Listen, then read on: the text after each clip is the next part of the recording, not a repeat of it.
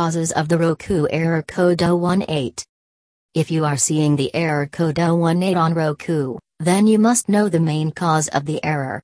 The main reason why you must have been facing this error is because of the improper internet connection. When your internet is not working properly or it is not connected to the internet properly, then there are some chances that you might face the Roku error code 018 issue.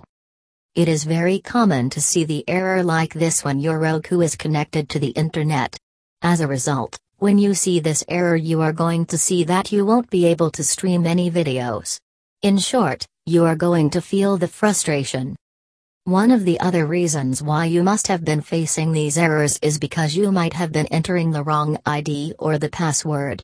This works sometimes, you might be facing the Roku error code 018.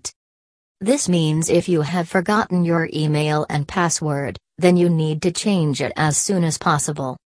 Also, check your internet as if it's slow otherwise you are going to face the same Roku error code 018 not working. How to resolve the Roku error code 018. There are many solutions that you can try in order to resolve this issue. There are some solutions that will be mentioned below. These are the most legit reasons that you can follow in order to resolve the issue.